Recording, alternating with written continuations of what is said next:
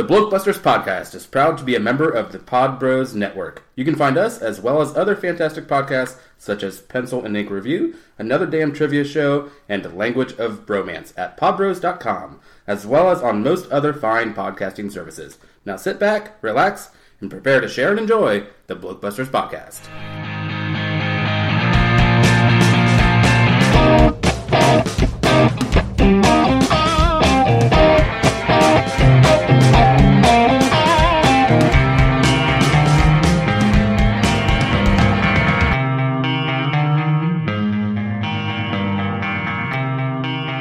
Welcome to another episode of our Blokebusters series Film Spotlight, where we have someone on, basically anyone that'll come on to talk about a film they love and a film they hate. And this time out, we have an interesting guest. She is a political fly on the wall, a podcaster, a comedy evangelist, pop culture curator, and descendant of Lyanna Mormont. And I'm assuming I pronounced that correctly, but anyway, she is Kealeen Griffin. How are you doing? Hi, am lovely. How are you, Paul? Eh, not doing too bad. yes, unfortunately, Brian had other commitments, so he will not be here today. So it is just me yet again. All right, we'll start off with the film that you love, and the way I normally do this is I try and guess which genre it's going to be in because why not? And I think I'm going to go this time with either a horror film or a spy film. I actually, uh, part of the reason I was hesitant to get involved with uh, my current podcast, uh, Soiled Western Cinema, is because I am actually not a huge horror fan. I am, however, a huge sci-fi fan. Okay. Damn it, I should have gone with that. I picked an indie sci-fi film. Well, a quote-unquote indie sci-fi film. And it was made in 2007 before this director while this director was known, but it was before he really hit it big. Okay. It is Danny Boyle's film Sunshine. All right, this is one that I have not seen despite Really? I know I've I keep no. I keep seeing it like in the listings and, and stuff, but I never actually ended up watching it. Okay, this excites me because I am like an evangelist of this film. Like, okay. And obviously, this was before Slumdog. It was post Trainspotting, pre Slumdog Millionaire and Jobs. Yeah, and my wife is a big protester for Slumdog Millionaire. She hated that film, and I really liked it. So it's always I understand why it would make people uncomfortable. Yeah, and I, I don't actually fully understand why she doesn't like the film. She just I think doesn't. Some people, it, it walks a fine line. Like considering he's a white English director, it walks a fine line of like exploitation and cultural appropriation. So I, I guess I get that, but I, I, I, I don't know. I feel like I feel like Danny does these things from a point, a sincere point of view. If you look up the cast list of this film alone, I mean, you know he he's legitimately about diversity. Yeah, I I I've never thought that he would like ever came across as anything other than this is just what this story is. Right, so. that's how I feel too. But I understand why people might think that, especially with like tabloid reporters love to jump over like all over the children um, yeah. from Slumdog Millionaire and what happened to them after the movie. Here's the thing though, like look at what happened to Lindsay Lohan with her parents. they ruined her life too. Yeah, uh, and the I mean, there's plenty of child stars that were mismanaged and uh, like having troubles growing up. And... I mean, granted, this is on a bit of a more serious human human rights scale, but at the same time, it's it's not right, but it is a product of like the culture. Um, yeah. I think what's really interesting about this movie too is how it um, if you look at the cast list, it's like a who's who of you know four years from now who's going to be an A-list star. Yeah, I, um, I, I know that uh, Cillian Murphy. Cillian Murphy, yeah, is the main guy in it, and yep. having recently started watching Peaky Blinders and also really enjoying him as Scarecrow in the right. Christian Bale stuff, I I'm starting to think that I should really pay more attention to his catalog of films because I think I, Breakfast I, on Mars is brilliant. All right, I'll have to. to It's a, well, it's a film about like uh, this guy who grew up in Northern Ireland in the seventies. ah, okay. Michelle Yeoh, of course. I mean, she was she was arguably like one of the biggest names in the film at the time. Right. Um, Troy Garrity, who a lot of people know from being the white guy trying to uh, trying to make his way in the barbershop films, but more importantly, Jane Fonda's son. Oh, and actually, even more importantly, he uh, was nominated for a Golden Globe in um, I think it was uh, Soldier's Girl, where he uh, dated. It was a true story of a transgender. Oh, it, he dated a transgender woman, and he was beaten to death for doing so. Oh. Yeah. Um, he's done, yeah, he's done some really underrated work. Uh, Rose Byrne, of course, who we all know from Neighbors, Damages, And, uh, Bridesmaids. Troy, Whatever. I think as well. Yes, yes. Um, Chris Evans, of course. Yes, and that would be the American Chris Evans and not the British Chris Evans. Two Right. very different Not people. the one who just got fired. Actually, he left. Let's say he, I heard. Okay, okay. no, he decided he was done. And yes, I uh, basically thinking that British Top Gear is unfortunately just done for. So Right. I know. Jo- Joey. Joey ruined that for everybody. Joey gets any series canceled. with the exception of episodes, th- that's actually Oh, still I going. know. That was brilliant. That was brilliant. um, and also Mark Strong was in this. Oh, okay. Uh, And, that, that one's um, kind of random. I, I like there. It's random and also um, it's just unexpected. With I mean these these people were all on the cusp of stardom bef- when they starred in this movie. yeah.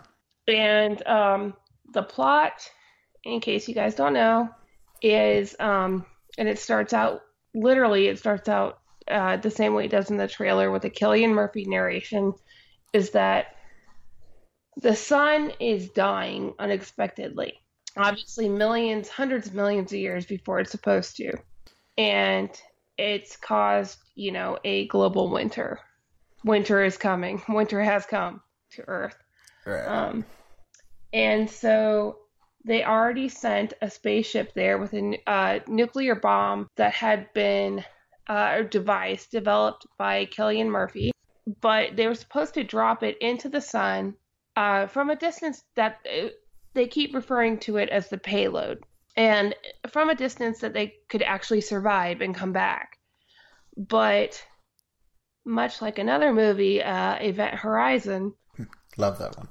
I know, and but the, even though it does have some like derivative elements of this, it's still it still feels fresh and original. The it and these uh the ship was called Icarus, which I love this. I, lo- I okay.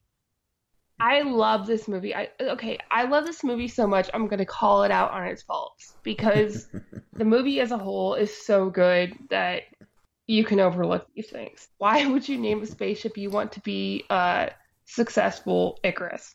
Well, Um, yeah, and that that is a little. In, I mean, it's probably because humanity has a sense of humor that's slightly uh, ironic at times. So I mean, maybe they're trying to lean into it to like not jinx themselves. I don't know, but it got past Mercury. It was almost close enough to drop the payload, and then for some reason, it just stopped moving and they lost contact. right, So they send Icarus 2. And this time, Cillian Murphy goes with them. And there's just so much more com- complexity with it. Like, they actually look into how that kind of trip and the stress it would put on somebody tra- just traveling there. Uh, like, they don't even get into the point that they're like trying to figure out what happened to these people. They're just dealing with their own personal stress. And I feel that's really interesting like they have a they have a psychiatrist on board they have a botanist on board who has a garden to grow plants for the primary purpose of like providing oxygen. His name isn't Mark by any chance, is it? or did they uh, did they give him a different name there? Because if Yes. if his name was Mark, then unfortunately the Martians stole that. Uh, oh, by the way, um, the guy who I said is the crossover to the next movie I'm going to do was also in The Martian. Oh, okay. Yeah. Um, but I thought it was no. This was Michelle Yeoh's character, um, the uh, biologist. I'm sorry, a biologist. Uh, his name is Corazon. And this is what I thought was interesting. Danny Boyle said she could have any part she wanted, Oh. even if she he had to change that part from a male to a female, and she chose the biologist. Well, either he really liked her acting ability or something else. Well, I don't know. She th- this was like around the time of Crouching Tiger, Hidden Dragon, and Memoirs of a Geisha. Right. She she was again. She was arguably one of the biggest names on the movie. Um. Yeah. And, you know, of course, how could we forget Tomorrow Never Dies? Oh yeah. Um. Uh. We can because I did. I say, mu much as you want to.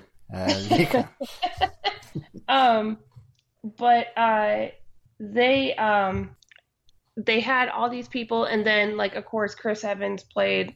He was supposed to be like the ship engineer or something, and um, considering I actually looked up the budget of this film, it was only I believe 13 million.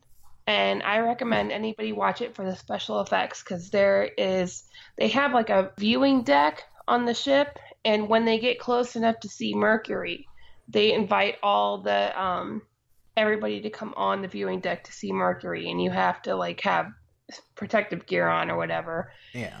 and it's beautiful. Like it, it's poetic.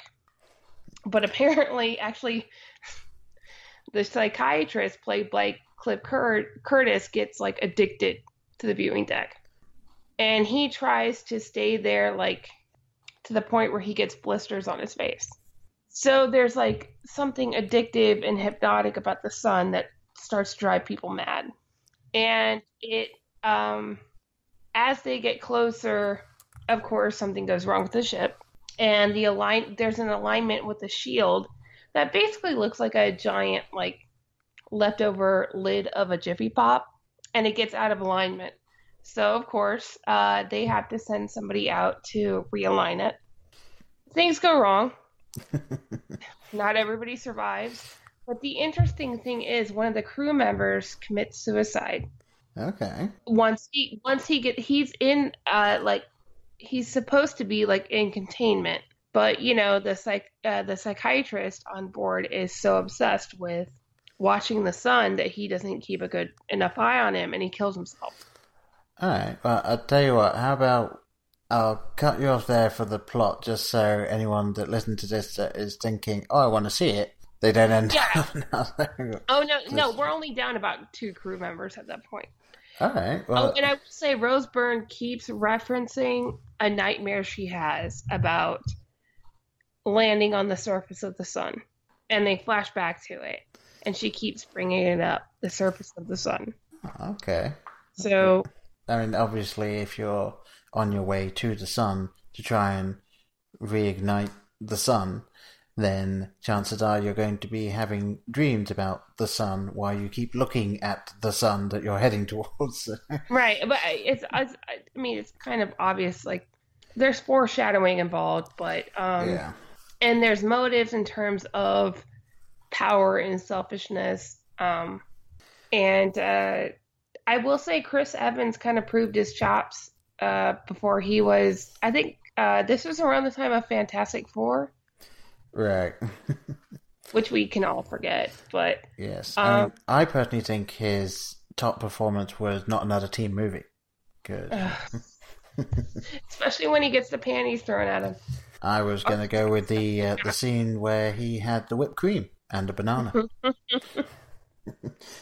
you and i are the only two people who always think of him associated that movie Well, to be fair, I can see Chris Evans as someone that would still do that film today. Like if they came to him and said, "We want you to do this role," I think he would do it. he seems like someone that's really up for that. And you always that's the thing. Every, he knows well enough to know that like that makes him likable. Yeah, and yeah, aside from everything else about the guy, yes, that makes him likable. Oh, also, um, this movie spawned one of the most um, ubiquitous uh, scores to movie trailers that you hear today. Right. It was uh, John Murphy's, I think it's Adagio in D minor. Okay. And I swear you hear it in everything. but it started from this movie. Uh, so this was, uh, or at least from then up until the boing started and everything like that. Now that's taken Yeah. over. Okay. The boss, yeah. Yeah, I'll, I'll have to look out for that. that I'll, I'll probably at least look up the trailer uh, at some Um, point the- this weekend. It's yeah, the the Adagio in D minor is not in the trailer, but if you look up like Sunshine John Murphy, it'll it'll pop right up. And you'll be like so that's where that came from. All right then. Well, you've kind of gone over the the first two questions I had. So how about I jump to do? What's your favorite moment or scene in the film, and why is that your favorite moment or scene? Um Okay, it's a bit of a spoiler alert, but it's halfway through. Okay. Uh there is a moment where they dock with the old ship Right. and they're exploring it and then something goes wrong and they have and it breaks away and they have to try to um a few of them had to try to project themselves over to back to the ship. Um Okay. and there's not there aren't enough suits. So one of them has to wrap themselves actually no there's two of no two of them have to okay there are three people left. Two of them have to wrap themselves like in insulation like spare insulation literally right. to get themselves back over to the ship. And the even the discussion about it, you see like where who's really brave and you know the justification of keeping yourself alive and just and also the effects of it. And obviously not everybody makes it across. right. And even that moment is just so horrifying. You know, it's like it's not gory, but it's like horrifying in a way you can't turn away from. Like it's like the whole thing in space, nobody can hear you scream. Yeah. And you see how exposure to space, like they show that like how you you're I mean how your breath is literally taken from you and you become basically nothing. Yeah. And um, but just the moment leading up to that and the whole sequence of that is probably my favorite part. okay. All right. So It's thrilling and horrifying and telling. I don't know.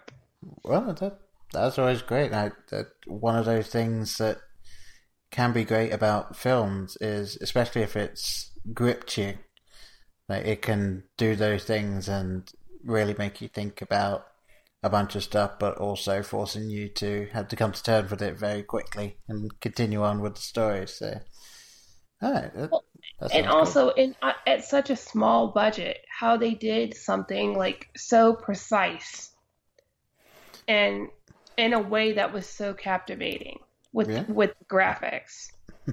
considering they had such a small budget. Yeah, and that, that's always interesting when you look back at some of the some of the films that you really liked, and you go, "Wow, the, these guys didn't have any money, especially compared to now."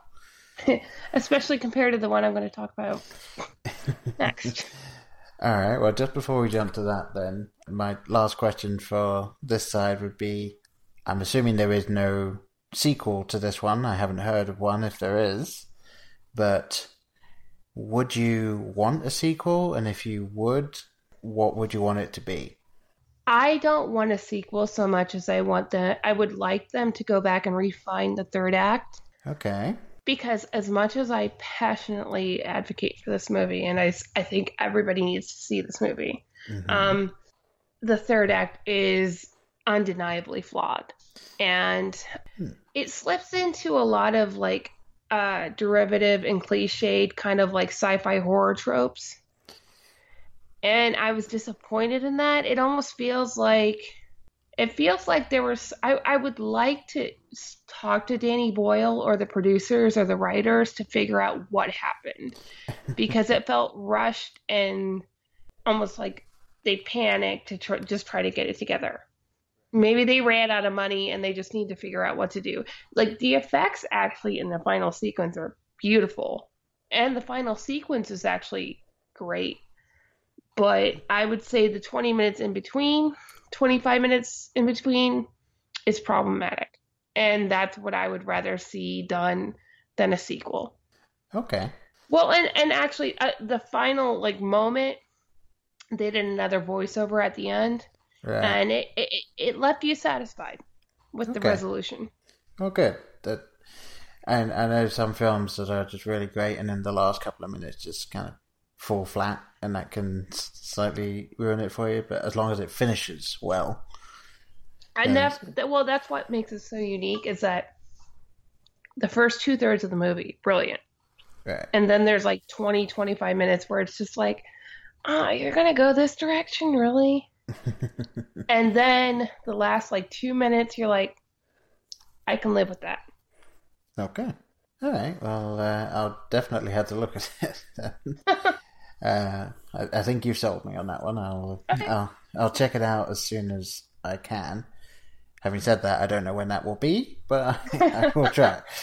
Uh, all right. So moving away from the one that you like into the one that you don't like so much and as is well documented by now, I'm not even going to bother guessing which genre it's in because, as you well know, there are so many bad films in so many genres, it's just impossible to guess.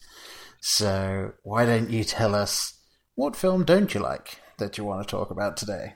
I wanted to tie it in again because we've had something that has been so a sci-fi film this summer that has been so terrible. I don't even want to cover it on my podcast because it just seems exhausting. But we still have a few that we don't know, we're nervous about, but we don't know yet. So I was going to keep the theme going for summer. Prometheus. Alrighty, this is one I have seen, mm-hmm. and I understand why people don't like it, and I agree somewhat with most of what they say. So, so why don't you tell us specifically what it is that makes you not like this film. okay, here's the thing. Like, this is why it's more interesting to me to talk about rather than a movie I outright hate. I don't so much hate this movie as I resent it. Right. It is so much promise, so much hype, and such a disappointing payoff. It is such a frustrating example of mediocrity. it is one of those movies I have watched countless times hoping it'll get better somehow.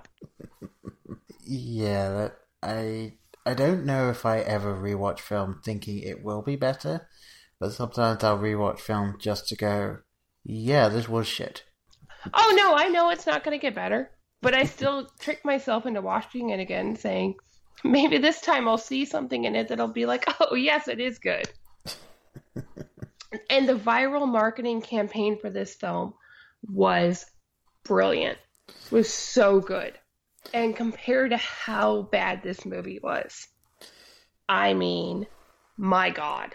they did a fake TED talk for the viral marketing campaign. I mean, really. That's great. I don't think I've seen that. What? Oh, uh... they did. They did the ads for like the Adam. Like they call them the Adam dolls. Oh yeah, and uh, it's like I've seen that as introducing David, isn't it? Yeah, or David. I'm sorry. Like, and his eyes opened behind the plastic, like he was in a Barbie case.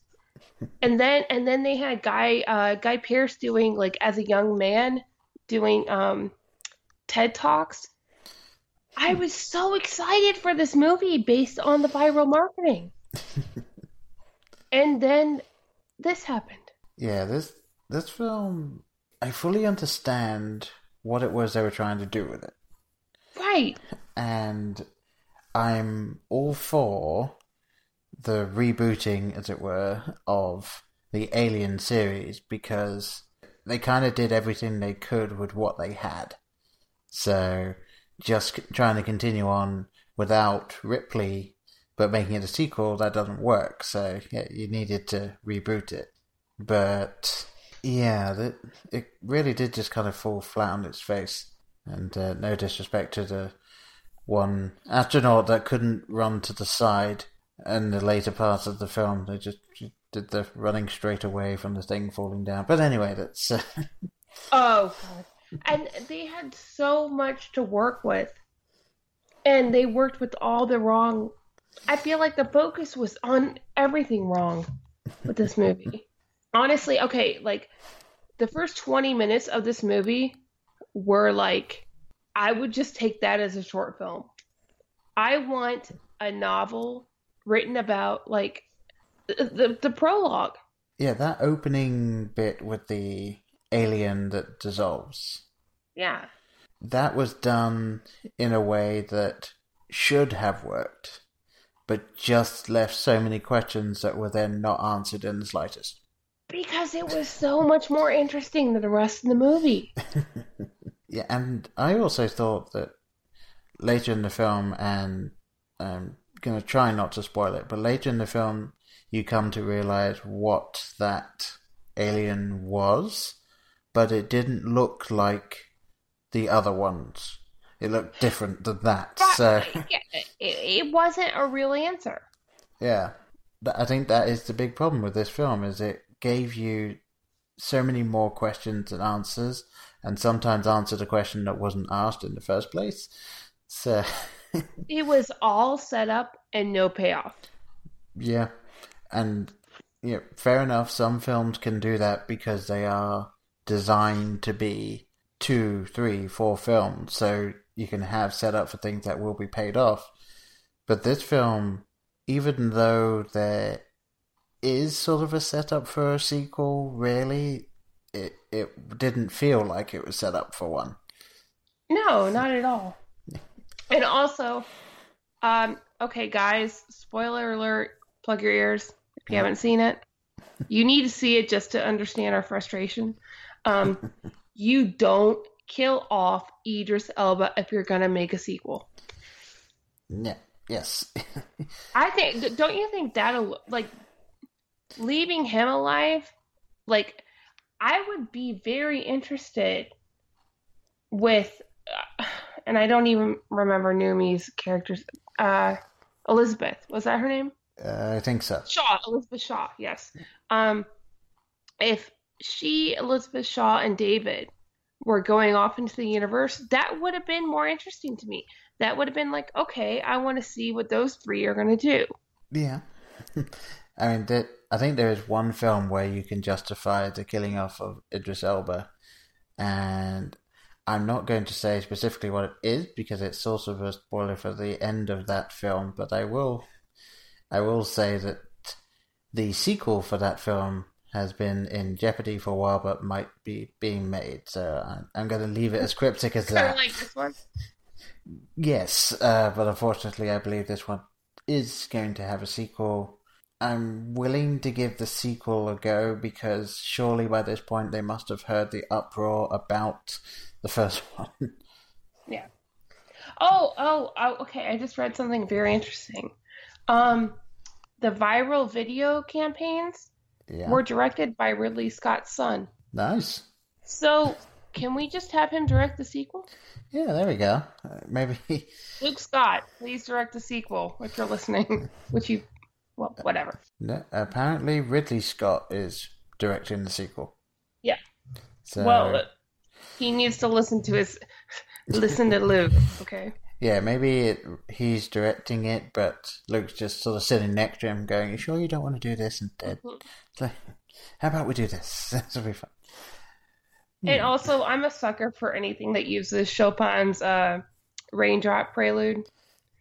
So, like, like David's whole uh, hyperspace education, that yeah. that sequence in the beginning. I mean, I loved that, and I hate this. Uh, okay, I'm so angry about this movie. but I loved Michael Fassbender in it. I feel like if the rest of the characters had had more interesting dy- dynamics, uh, it would have been better because it just seemed like he was acting in a different movie than the rest of them. Well, yeah, and Fassbender is a fantastic actor. Oh, phenomenal! And the fact that he was in this, it was supposed to be like, okay, this would help the film along. It's like, no, like, and I, I don't want to fault the other actors, but it's kind of like, let's say, okay. if you were to have a film with Robin Williams and only kid actors, like, oh, no, I don't know, Jack. Williams and Dane Cook. yeah, okay, yeah, I'll, I'll grant you that. Yes, that would be the level of difference between Fassbender and everyone else in this thing.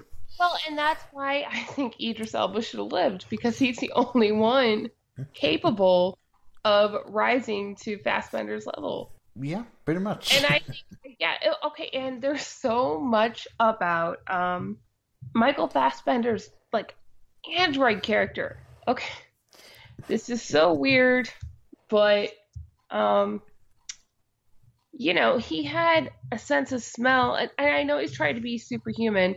He ate, he ate. So does that mean he like recycles it in his body, or does he like, you know, uh, defecate plutonium, or um, you know, change it into the plutonium? And also, um, when he was smelling the slime in the cave, how he reacted to it they couldn't decide how much of an android they wanted to make him.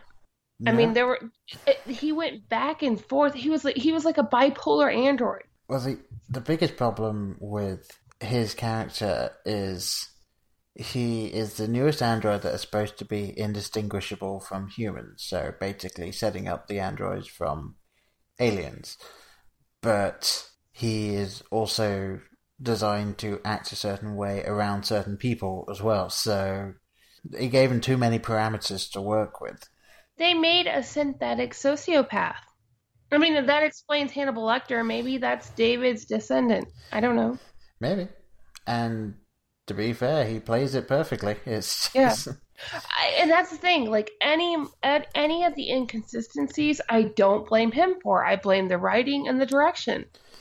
Yeah, it was one of those films that when I was watching it, I kept looking at my watch. I was yeah. like, how much more of this is left? Like, really? is it still going? And then, you know, you have Charlize Theron getting, like, basically, like, mowed down by the, like, what looks like a Price is Right, like, wheel. Yeah, and yes, this would be the person who, despite being a relatively intelligent person does the the film thing of something is falling at me, so I'm just going to run in a straight line, and hopefully I get out at the top rather than if she'd started running right or left, she'd have been fine. Zigzag. Yeah, there you go. Serpentine. You're okay, hey, hey, hey, Serpentine. Okay, hey, Game of Thrones fans, you'll you'll appreciate that. R.I.P. Rickon. Um, but uh, I really hope that's not a spoiler for a recent series because otherwise I'm going to have to bleep that out. Uh, uh, if anybody doesn't know yet, no, it no, it the, the Game of Thrones the season finale was like over two weeks ago. So no. Well, my wife is halfway through season two. Oh. okay, just delete the R.I.P. Rickon part. I might have to. Maybe I'll shove a hold the door line in there or something. That's a spoiler. I know. I know it. What the hell was Charlize Theron doing in this movie? Like the yeah. best acting she did was the voiceover in the trailer. I mean, my God, she was terrible. Yeah, it's, uh, she it's... was she was better in that movie with Jeff Daniels and what it, what Mike was Michael Richards in that movie? I'm not sure. I, I can't. Lawyers. I'm gonna. No, I'm sorry. I'm looking at it. Was, it was in the '90s when she was like first becoming a thing. Uh, Devil's Advocate. I'm pretty sure. Huh? Devil's Advocate. No, no, no. It was after that. Uh, no, I'm looking real quick. Trial and Error. Ah, I don't know that one. Michael Richards. Jeff Daniels and Michael Richards, and she is in that movie. She did better acting in that movie than she did in this movie. I know that she's one of those actresses that is either horrible or brilliant. Or on point. So, like, obviously, Mad Max. Perfect in Mad Max. Brilliant. Actually, that's her personality as well, from what I've heard from people who absolutely know. Yeah, probably. And Well, then- like from what I hear, like it's it should not be shocking that she dated Sean Penn. Right. and then, obviously, the other end of the spectrum, she was in The Italian Job and Hancock. And, yes, like, Well, uh, oh, well, the Hancock was awesome. well, that's the I thing. I. I enjoyed Hancock. I didn't like her. No, and how many movies have you said that about Charlize Theron, where you enjoyed the movie but not her? I honestly can't tell you that because she's one of those people I kind of have face blindness for.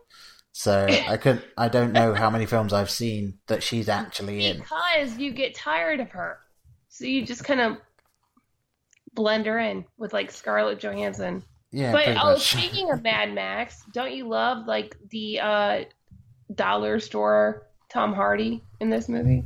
Yeah, it's uh, it's one of the one of the few things that's not too bad about the film. I think. Oh, it, okay. By the way, with Noomi Rapace, who I like, but it does say something that she really hasn't been in a whole lot of English English language features other than this.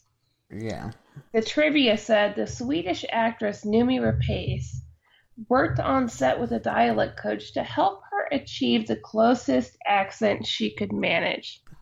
That's rude, well, I mean, it's but true. I, I guess. Although, uh, I I did look something up. If this is the person I'm thinking of, she is actually fluent in about four languages, and English is one of them. So it's kind of interesting that they needed her to have an actual dialect when she speaks fluent English anyway. Yeah, you think they would So just let maybe- her keep it? Well, so maybe the dialect coach like talked her into a bad accent. Maybe. Oh, apparently Charlize was originally cast as Elizabeth Shaw, Ah, and she could only be there because she was filming some. Maybe it was Mad Max because of something else. Maybe that's maybe that's why she seems so pissed off the whole time. wait. Didn't Mad Max come out like two years after Prometheus? Uh, yeah, but didn't it take forever to film it? I guess so. if she I mean, was- I, I'm just I'm just spitballing here. no, yeah. If it, I mean, I mean, it would make sense. Oh, And apparently, she was like really like traumatized by working with um, Tom Hardy. It was actually um, allegedly he's method, but he's lovely. Um, yeah, I've, I've heard I've heard nothing but good things about Tom Hardy. but uh, I mean, maybe that's it. Maybe that, but that explains why she was so wooden and angry. what you mean in I just everything don't she does? get why they even bothered casting Guy Pearce. Yeah, I mean he he just does random stuff. But he played a bigger role in the viral marketing campaign than he did in the movie. True. Uh, I almost feel like it would have been better as like if it was James Woods or somebody. that could work. I James suppose. Woods is a son of a bitch. Uh, James Woods is fantastic. he plays my favorite villain of all time, which I'm going to try and have you guess which one that is. Oh, uh, I'm uh, well. I'm just thinking of um that one where it was about Medgar Evers Nope. With Alec Baldwin. Nope, not that. Uh, he played a real life evil guy there. Well, yeah, I, um, I know that he's everything I've seen him in. I, I like him in, but my favorite role of his, by far, is Hades, In what movie? Hercules, Oh God. the '97 Disney film. Oh he no. kills it as Hades. He kills it as any villain, which is why. Okay, do you agree? He would have been amazing. oh, he would have been fantastic. However, the only issue is you would have instantly known he was a bad guy, whereas there's supposed to be some sort of. Uh, No, well, no, yeah, there's- like I feel like he'd know. Like, okay, have Guy Guy Pearce. Like, I mean, if somebody had went to shit, like from old age or whatever, or and bad habits, he could ostensibly look like uh, James Woods with some makeup, like Yeah. gone from Guy Pearce to James Woods. There are enough facial similarities where you could pull it off. Yeah, definitely. It it would have been that. Well, that could have been nice. Then you could have seen Guy Pearce as younger, and then Yes. Woods as older. Okay. Instead, you're looking at like, oh, hey, Guy Pearce under like five layers of makeup. Okay, that kind of covers the last question I would have had about this then, which is how would you fix it? And obviously, so far I was we've just say we just fixed the movie. yeah, basically we needed to replace older Guy Pearce with James Wood. We needed to get Ridley Scott's son to direct it instead, and then just get him to delete, direct the sequel is good enough for me. Right. And then somehow have Idris Elba live and just replace Charlize Theron entirely. And then Yep. and then we've pretty much solved it. I mean, I, I was fine with Elizabeth Shaw as she was. I Um, like Noomi Rapace. I do. I did like her in that. Yeah. But I, but I'm also tired of like the female, the lead female and the infertility thing. I'm kind of tired of that. Like, I don't know. Whatever.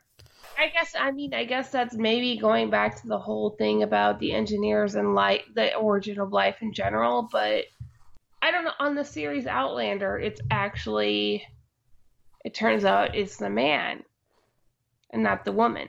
Right. And that's the reason she never got pregnant. Maybe it's just easier to explain, I don't know. Um mean, definitely for a film like this, it doesn't really matter. They just. well, They- but they kind of treat it like it does, though. Like the whole thing about reproduction does matter. Well, and she's, if I'm remembering correctly, she's supposed to be infertile or sterile right. or something and along those like, oh, lines. Oh.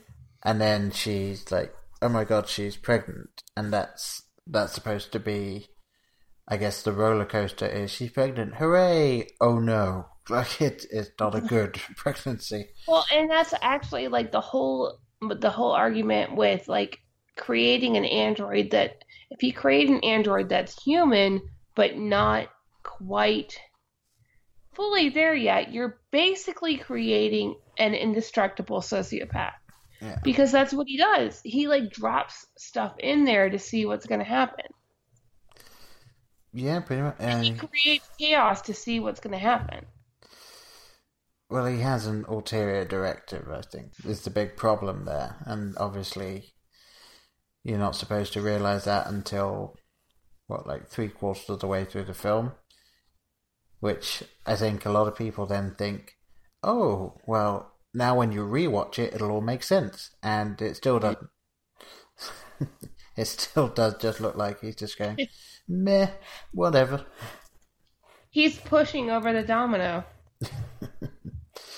Yeah, he, and now for whatever reason, I had that scene in Robots where it's the uh, the, the Mel Brooks robot who's just been setting up all those dominoes. Doesn't isn't there everything can be like brought back to a Mel Brooks movie? well, yeah, just because you don't want to talk about this one, well, not, let's. How about we just talk about Blazing Saddles first? all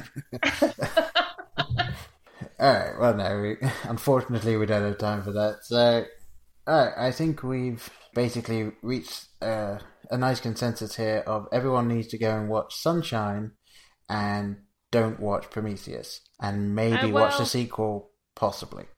Possibly, yeah. If if if the trailer for the sequel piques your interest, go ahead and watch Prometheus, but with our warning. Yes, yes. Just uh, bear in mind that you're probably not going to enjoy it. Right. You're uh, going to be frustrated at the least. Yeah, and the, the only thing I can think of is that maybe people that haven't seen the original Aliens will enjoy Prometheus more. Oh no, I, I just think in general it's just garbage. Oh, I, I agree. No, no, no, I not just, garbage. You know what? No, no. Here, okay. My whole point about this is that it's not a garbage movie.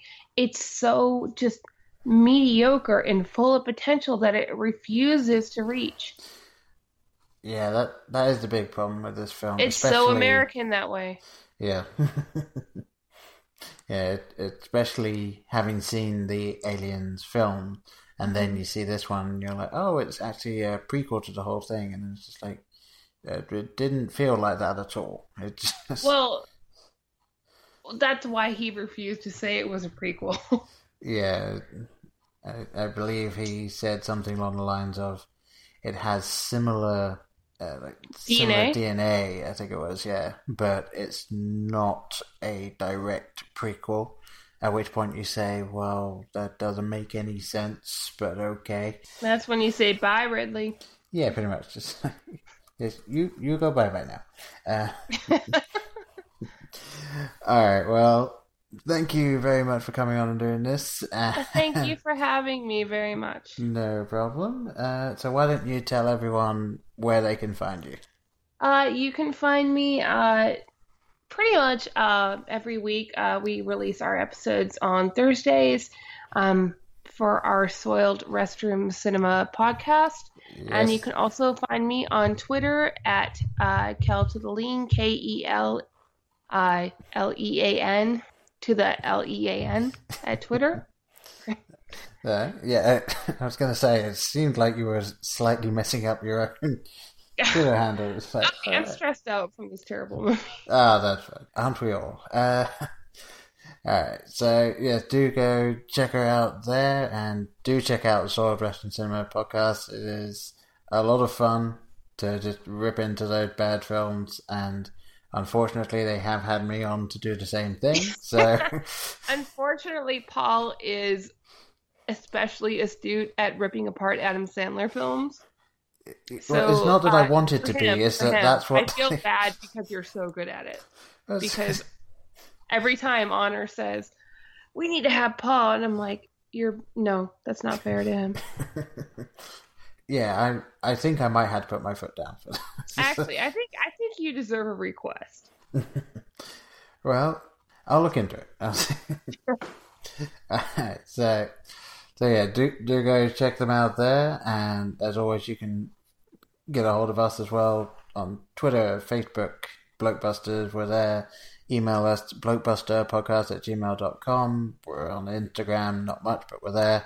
And we have our website, blokebusters.webs.com. And one more time, thank you very much, Kealeen, for doing this.